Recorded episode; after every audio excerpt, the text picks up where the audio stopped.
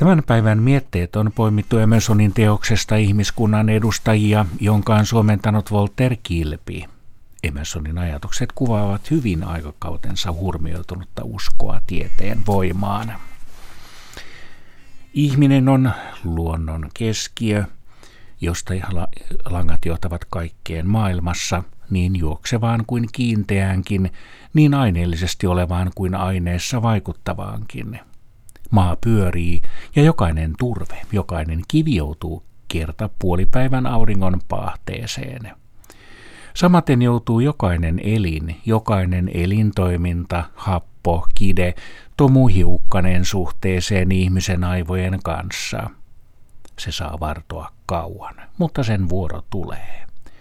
Kullakin kasvilla on oma loisensa ja kullakin luodulla oliolla oma rakastajansa, rakastajansa ja runoilijansa – höyry, rauta, puu, kivihiili, magneetti, jodi, vilja, puuvilla ovat jo päässeet oikeuksiinsa, mutta kuinka harvoja aineksia on taidokkuutemme sentään tähän asti käyttänyt hyväkseen.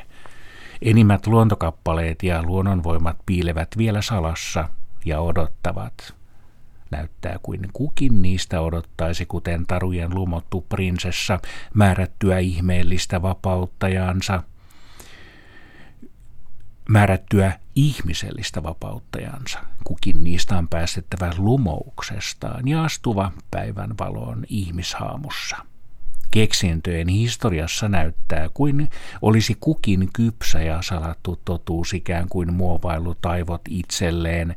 Magneetin piti ruumiillistua ihmiseksi jonakin, Gilbertinä, Swedenborina tai Örstettinä ennen kuin ihmisjärki voi käsittää sen voimat, kirjoittaa Volter Kilven suomennoksessa Emerson teoksessaan ihmiskunnan edustajia.